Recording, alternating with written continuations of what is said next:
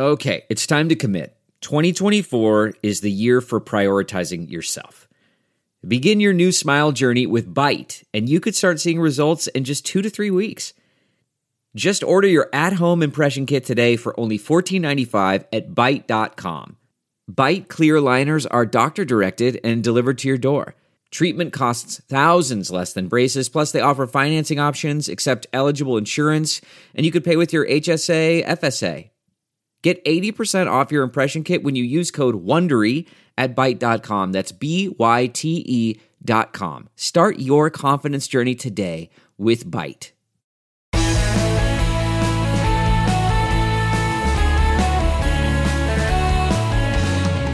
Hello, friends, and welcome back to the Bill Press Pod. Last week, Congress passed the biggest spending bill in history, a $2.2 trillion rescue plan to help big corporations, small businesses, and working class Americans, all hard hit by the economic fallout from the coronavirus. Even though the bill was quickly signed by President Trump and is now the law of the land, several questions, however, remain. One, what's in the bill and who's it help?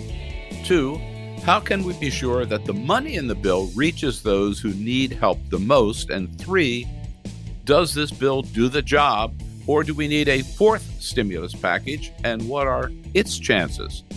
For answers today, we turn to one of the Democratic leaders in the House of Representatives, a key ally of Speaker Nancy Pelosi, and chair of the Democratic Policy and Communications Committee, Congressman David Cicilline of Rhode Island. Congressman, it's good to talk to you uh, and nice to join you again. Good to talk with you. Let's start by Rhode Island. Um, Governor Raimondo has been one of the most uh, aggressive governors dealing with the coronavirus uh, issue.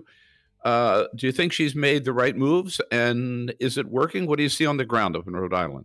She has, I think, done a very good job of, of taking the virus seriously. She's been very aggressive in uh, directing Rhode Islanders to socially distance, uh, shutting down gatherings of more than five people, uh, asking people who are doing non essential work to remain at home.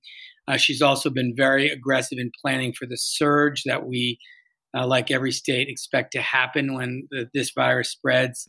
She's been very aggressive in demanding uh, testing and uh, making certain that our, our hospitals are prepared for the surge.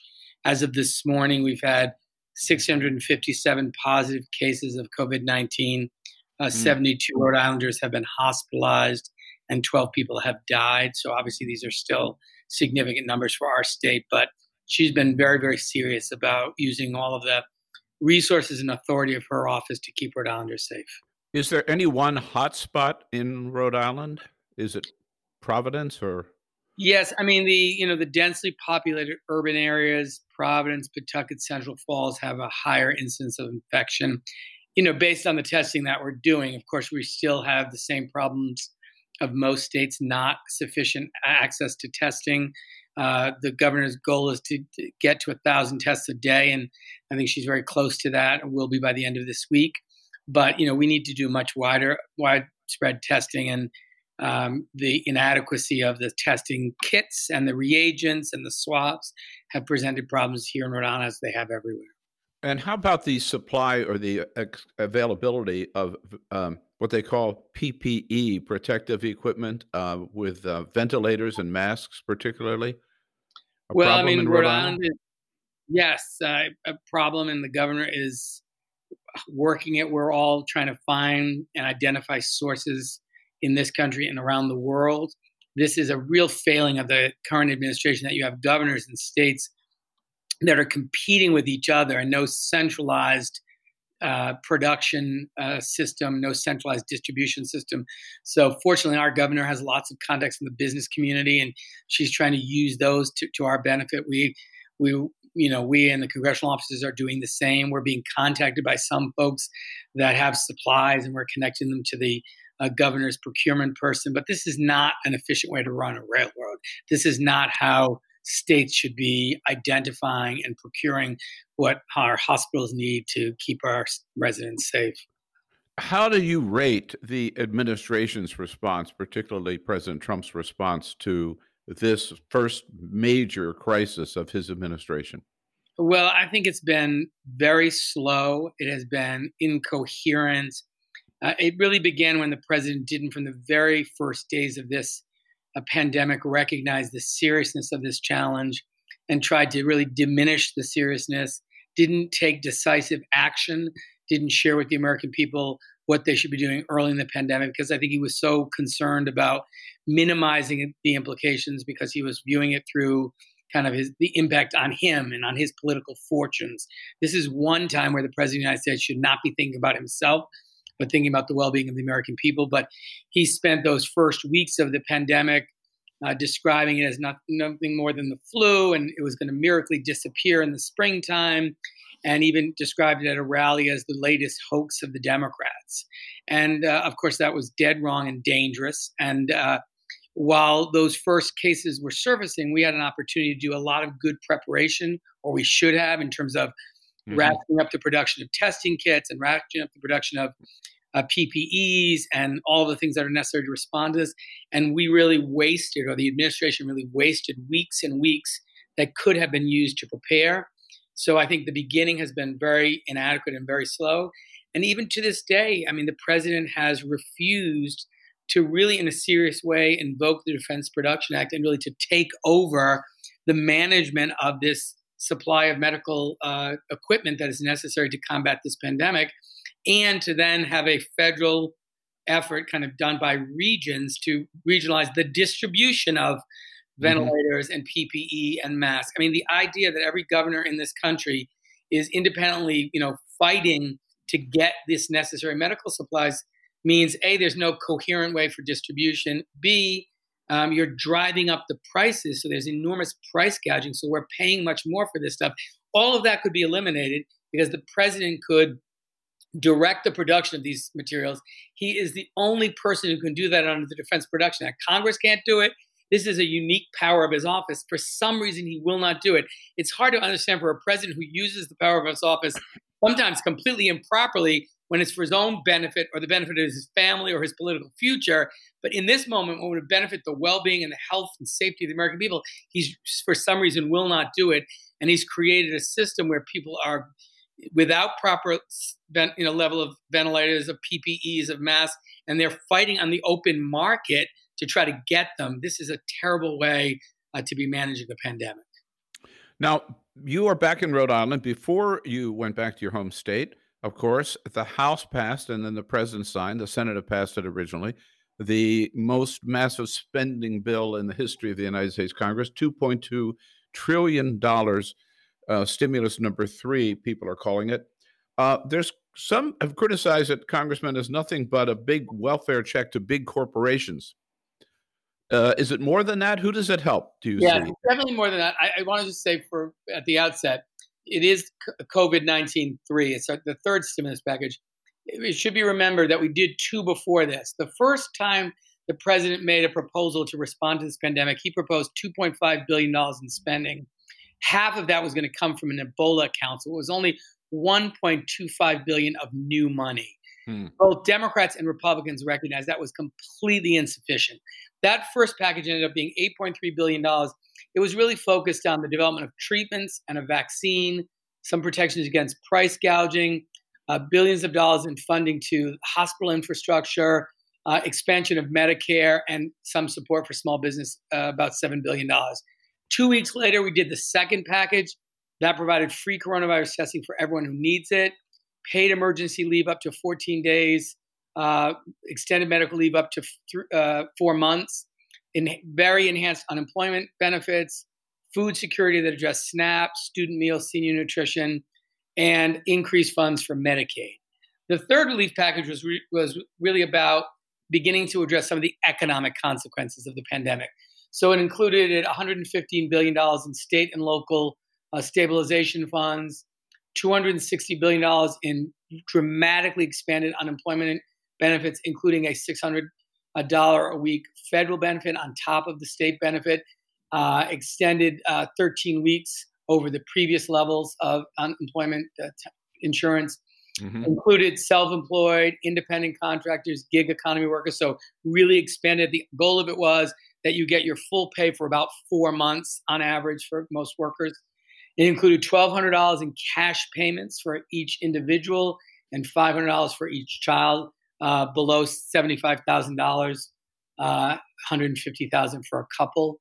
Uh, more than $370 billion in small business relief, $200 billion for hospitals, healthcare workers, and research, $104 billion in public transit, uh, HUD emergency solution grants, uh, childcare uh, support, uh, LIHEAP, additional LIHEAP support, uh, some uh, Byrne justice assistance plus ups, $3 million in election assistance, and uh, $5.4 million in CDC uh, coronavirus state, local, and tribal grants for certain small. So there's a lot in it.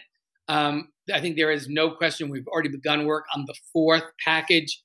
This package did include uh, a $500 billion um, allocation to support important sectors of our national economy. When the bill was originally prepared by the Republicans in the Senate, it was a complete giveaway to corporate America. I mean, it was, it was shocking.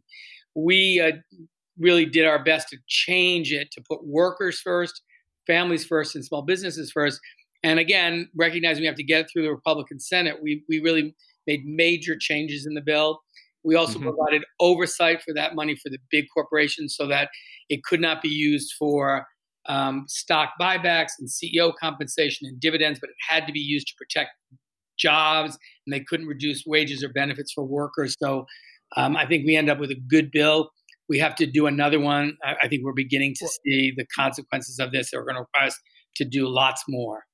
Uh, how soon do you think those checks? What are you told by the administration? How soon will those checks be in people's hands? I think it's a great question. I started a, a Twitter storm today about this very question because, you know, it's been more than a week now. Uh, first, they, you know, we made it clear that these checks should be done electronically for anyone who's who has information with the IRS or with Social Security, so they can happen immediately.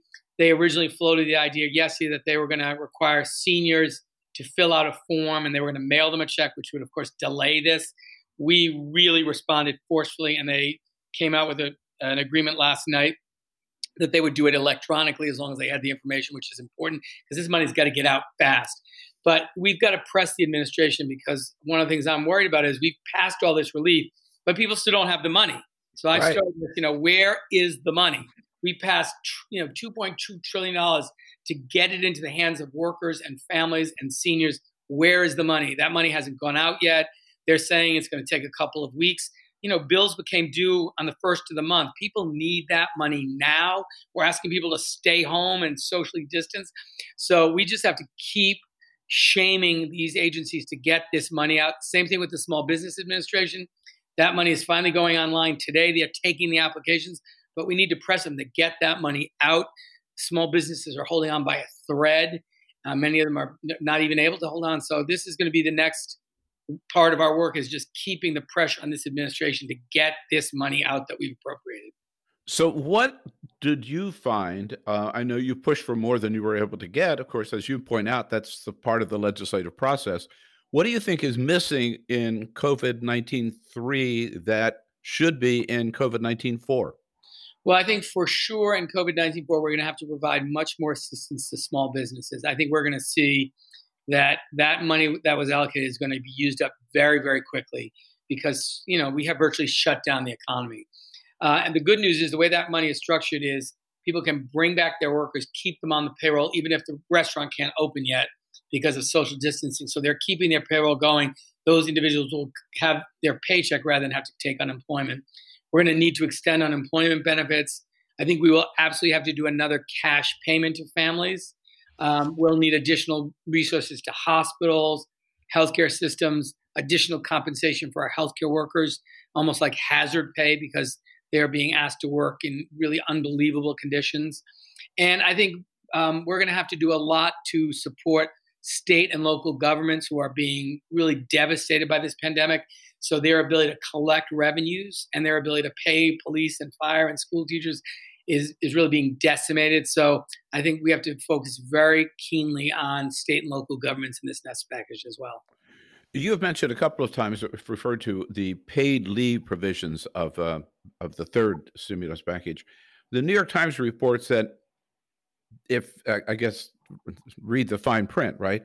That 75% of American workers work for companies that qualify for an exemption from the law so that they could get around having to provide that paid leave. Have you had a chance to look into that? And is that a legitimate criticism? I think the I think that may relate to the size of the businesses because this applies to businesses with over 500 uh, under 500 employees.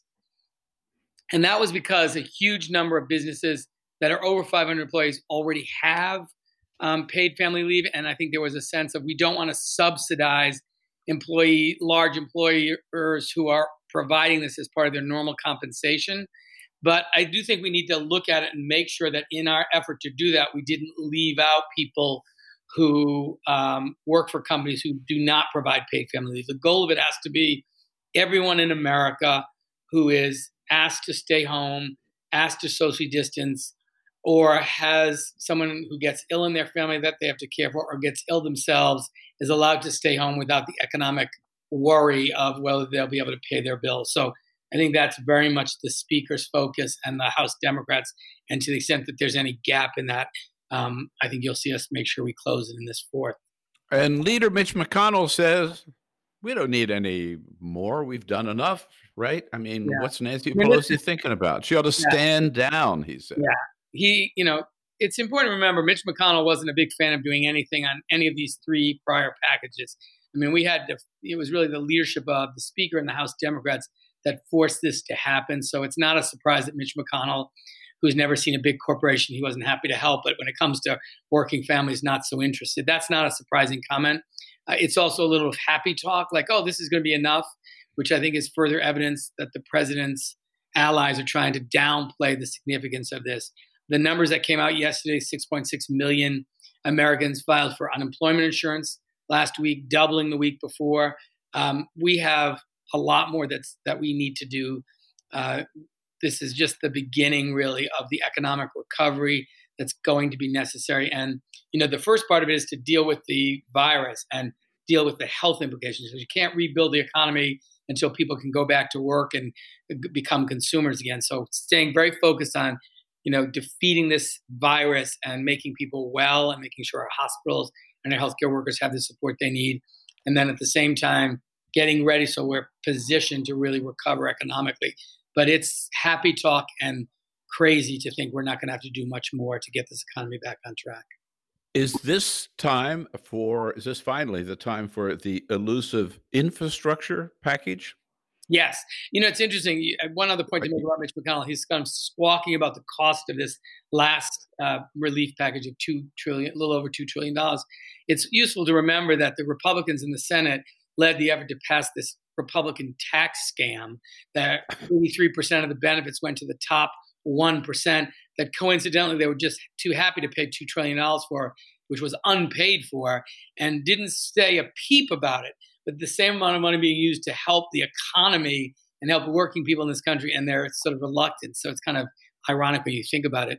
Um, but uh, specifically to your question about infrastructure, I think there is uh, a, a very deep understanding in the Democratic caucus that one of the best investments we can make in terms of value on the on the economy is investing in infrastructure.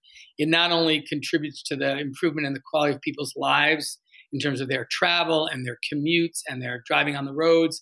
It has enormous uh, environmental benefits. Uh, it has enormous um, health and safety benefits when you have bridges that aren't you know, mm-hmm. dangerous and about to fall down.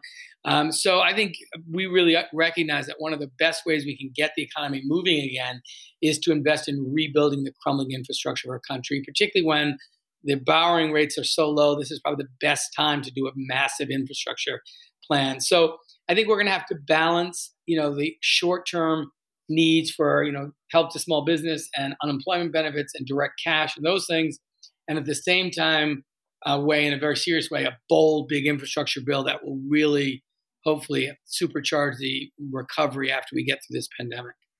How important is the creation of a new oversight committee uh, to keep on top of this program? Well, I, I think it's critical. Uh, this is a huge investment, uh, $2.2 trillion and more to come. Uh, and I think the speaker is absolutely right that we need to have a committee that's engaged in responsible oversight while it's happening, not six months or a year from now, while these contracts are being given, while these purchases are being made, while they, uh, and so I, you know, sadly, we've seen from this administration a level of corruption really unprecedented in American political history. So the idea that they would suddenly behave differently in the middle of a pandemic is wishful thinking, in my view. And so having a bipartisan, serious um, select committee engaged in oversight with full subpoena power so that as we're spending this money, we, we can have confidence that we're being good stewards of the public's money and that it's being done honestly and transparently and uh, free from corrupt influences. And I think it's critical. One question that came up with the COVID 19 3 was would everybody have to come back to Washington to vote for it? As it turned out, because of one member, uh, enough had to come back to to be able to have a have a vote on the floor. But it did raise the question about should Congress be able to vote remote remotely, either by I don't know online or by phone or whatever. Uh, is that being seriously considered, and do you think it's critical? I think it is being considered. I think there's been some reluctance by uh, some in the caucus to embrace that um, for a couple of reasons. One, it would set a very dangerous precedent. I mean, the, the Congress met uh, in, through many difficult periods in the history of our country, including wars and other conflicts. And, you know, part of the legislative process is obviously the give and take of debate and the give and take of negotiations and the ability of the public to tune in to hear witnesses. And so it would require some significant kind of infrastructure to make it happen. And I think there's a lot of reasons to be concerned that we would lose some of the deliberative engagement that is necessary for the production of good work in the Congress. Having said that, I think this pandemic has made us realize there may be an instance in which we, it's just not safe uh, for people to come back. This is one example. And so my guess is there will be some proposal to begin to put together a plan uh, so that if we have to do this ever again, there will be an emergency mechanism to do it. And it will be very narrowly drawn so that it really can't be invoked except in extreme emergencies. Because there's an interim step now, you know, for if people get there to, you know, the sergeant at arms had started to develop a plan about how you would vote you know, if your last name began with A through C, you vote at one o'clock, and then you know mm-hmm. D through F, you run at three o'clock, so that you would reduce the presence of people on the floor. So I think there's things we can do, but I think the pandemic has made Congress understand that we have to have some contingency for this uh, kind of event. Right. If you hold there just a second, Congressman, uh, and be so kind as we take a quick break here on the Bill Press Pod, and then we'll resume our conversation. Today's podcast with Congressman David Cicilline brought to you by the Iron Workers Union, the Iron Workers of America under the leadership of President Eric Dean. You think about any of America's most iconic structures the Golden Gate Bridge, the St. Louis Arch, the new Freedom Tower, the Sears Tower, all work of iron workers. There would be no American skyline without the iron workers. So we salute them for their great work, their great contribution to this economy and their support. Thank them for their support of the Bill Press Pod. The Angie's list you know and trust is now Angie, and we're so much more than just a list. We still connect you with top local pros and show you ratings and reviews, but now we also let you compare upfront prices on hundreds of projects and book a service instantly. We can even handle the rest of your project from start to finish. So remember, Angie's list is now Angie, and we're here to get your job done right. Get started at Angie.com. That's A N G I, or download the app today.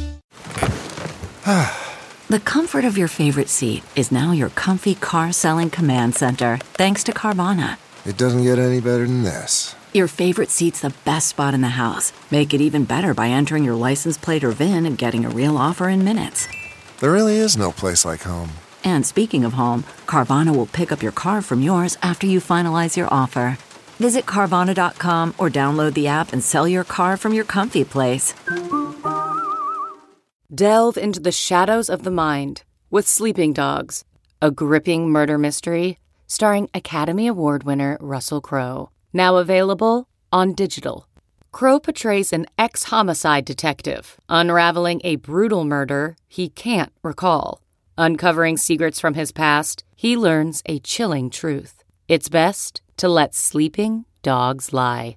Visit sleepingdogsmovie.com slash Wondery to watch Sleeping Dogs, now on digital. That's sleepingdogsmovie.com slash Wondery. CarMax is putting peace of mind back in car shopping by putting you in the driver's seat to find a ride that's right for you. Because at CarMax, we believe you shouldn't just settle for a car. You should love your car. That's why every car we sell is CarMax certified quality so you can be sure with upfront pricing that's the same for every customer. So don't settle. Find love at first drive and start shopping now at CarMax.com. CarMax, the way car buying should be.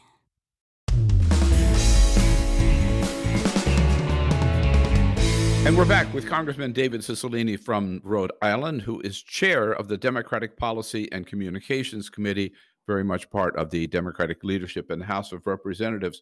So, Congressman, we found this week that in the last two weeks, 10 million Americans have filed for unemployment insurance. Is our economy capable of a, a rebound, and how long do you think it'll take? I think there's no question our economy is capable of a rebound, but it is going to be a longer period of time than I think a lot of administration officials are suggesting. And it is going to require an active role by the federal government to make it happen. Uh, and so, I, you know, I think we have to be prepared to provide additional support to small business, additional support to states and local governments, additional supports to people who remain unemployed for an extended period of time. Uh, we need to be sure that the Fed is using all of the powers at its disposal to support state and local governments uh, and the bond market. So I think you know this this is a this is going to be an economic downturn, you know, worse than the Great Recession, and it's going to um, require a significant federal role to, to have a successful recovery and to have that recovery happen in as short a period of time as possible. And one group that I've been thinking about lately, probably the worst time for anybody to graduate from college. Yeah.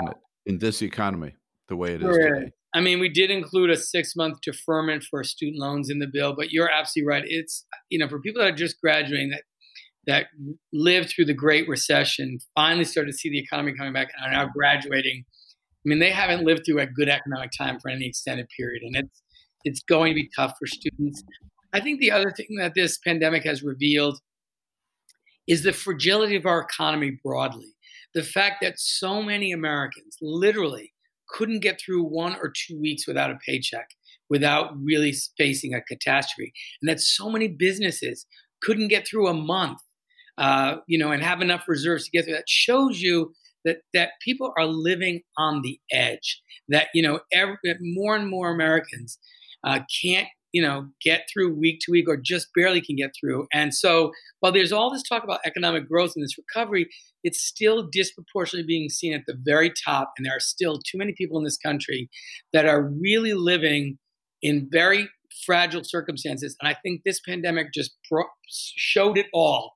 And and i hope it will cause us not only to support an active federal response to, to help folks recover but to think what are the underlying policies that are contributing to this kind of fragility? Why is it that people have are in, un, incapable or unable to save for a few months so that they can get through a difficult period, like because wages are too low, because healthcare is too expensive. You know, look at the underlying causes of the fragility that exists for, for too many working Americans and small businesses. And and on, the, on that point, Congressman, I'm I'm, I'm glad you went there because I wanted to ask you about that. Look, we have a long way to go. We all agree, but have we already learned something from this pandemic, as you point out, about maybe the importance of a living wage, the importance of a, a real social safety net, or the importance of health care for all Americans? Yeah, uh, and maybe that will change some attitudes going forward. Yeah, I mean, you would hope so. Look, I mean, when you think about the people who were encouraged early in this pandemic to stay home, but worked in jobs where they didn't have paid family leave, or they had a child who was sick, maybe with this virus, but couldn't stay home because they didn't have medical leave, family medical leave, or they uh, worked in a job and they didn't have health insurance, and so they couldn't get tested to see or, or see a doctor even. And at the very same time, the president of the United States is in court right now trying to have the Affordable Care Act declared unconstitutional and take away health care from millions and millions of Americans. He's refused to extend the enrollment period across the country. So this debate, you know, it should be clear to everyone the central importance of having access to quality, affordable health care every day of your life, and particularly in a pandemic. But we still have a president and Republicans in Congress who are supporting litigation to take it away, who are supporting a decision not to expand open enrollment. So, yes, you're right. We should be learning lessons. Same thing with wages. I mean, this should be a lesson to, to all of us that people should be earning a living wage so they have the ability not only to meet their current needs, but to plan for the future. People don't have that ability because they're using up every dollar they make to pay their bills. So I hope one silver lining of this will be an, some urgency around paid family leave and paid medical leave and a living wage and, and federally supported childcare and a whole range of things that we're learning or that we know but are revealing themselves uh, to the whole country that it will persuade some of my colleagues on the other side of the aisle to support our efforts to fund these kinds of initiatives. Uh, and if I might add, listening to the scientists about um, the possibility of pandemics, and also listening listening to the scientists about the reality of climate change. Yeah, I mean, it would be very useful if people uh, at least made a pledge to accept science.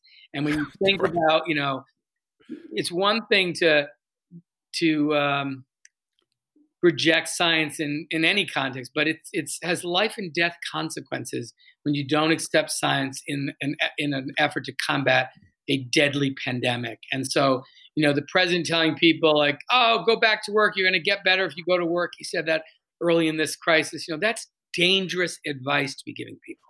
And uh, it's also a, day to not only honor healthcare workers and doctors and nurses and people work in hospitals, but also to honor scientists and researchers who are trying to find a cure for this disease. Uh, so, Congressman, before we let you go, I just have to ask you about one thing that everybody seems to have forgotten about. There is still a Democratic primary going on. Um, do you assume that uh, Joe Biden is a Democratic nominee? You know, I, it's hard to see a path for Senator Sanders at this point, but you know, Senator Sanders has a huge, enthusiastic uh, following of supporters, and so I think you know everyone's going to respect uh, his decision he makes about whether you know kind of how he goes forward. I do think the kind of numbers make it hard to figure out how that could happen, but I think we have learned a lesson, and we want this Democratic primary process to be open and fully transparent. And right now we have two candidates. I would say that the kind of my money in terms of who I think is likely to be the nominee based on kind of what remains is Joe Biden. And when you pick up the phone and talk to Joe Biden the next time, who is your recommendation for vice presidential uh, candidate with him? Well, um, you have a favorite? Yeah, I mean, I think uh, I'd love to think about Val Demings, uh, my colleague from Florida, who I think is uh, extraordinary, and she was an impeachment manager. She was a police chief. She's great. Um, Kamala Harris is great. Stacey Abrams. You know, I think there's a lot of really terrific candidates out there who would make great running mates for Vice President Biden. Well, what we, from what we've heard, Val Demings is on the list, so I think I your voice has already been heard. Good. Congressman Cicilline, you're very kind to spend so much time with us. Uh, stay safe you and too. take care of Rhode Island. And thanks for your work for all of us in America. Thank you so much. Thanks for having me. Great to be with you. And that's it for today's podcast with Congressman David Cicilline. Thanks to the good congressman, and thanks to all of you for joining us. And please do us a favor, again, if you haven't already done so, but it's so important, can't tell you that too many times, that you subscribe to the Bill Press Pod. Subscribe by just going to wherever you're listening to this podcast pull up the Bill Press Pod and click on subscribe, and then tell your friends to do the same. Thank you so much. Stay safe, keep your social distancing, wash your hands, and come back for the next edition of the Bill Press Pod.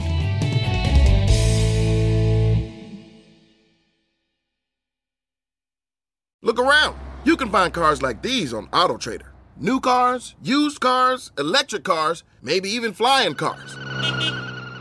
Okay, no flying cars, but as soon as they get invented, they'll be on Auto Trader. Just you wait. AutoTrader.